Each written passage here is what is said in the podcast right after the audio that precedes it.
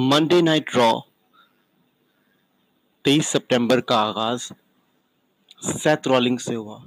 Seth Rawlings ring में enter हुए और उन्होंने इस बात को कहना शुरू किया कि उन्होंने ब्रॉन स्ट्रोमिन को बीट किया था।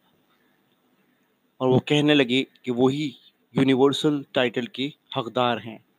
इसके बरक्स ब्रॉन स्ट्रोमन रिंग में आए और उन्होंने सेथ रॉलिंग्स को चैलेंज दे दिया।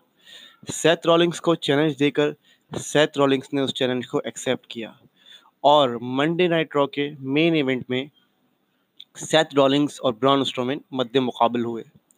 इसके बरक्स मंडे नाइट रॉ तेईस सितंबर को और दीगर इवेंट्स भी पेश आए, जिसमें फेटल फोर वे मैच था।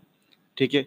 फेटल फोर वे मैच में आपके पास Shinsuke Nakamura Rey Mysterio एजे स्टाइल्स शामिल थे। ठीक है?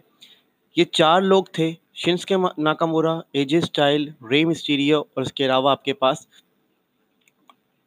एक और भी थे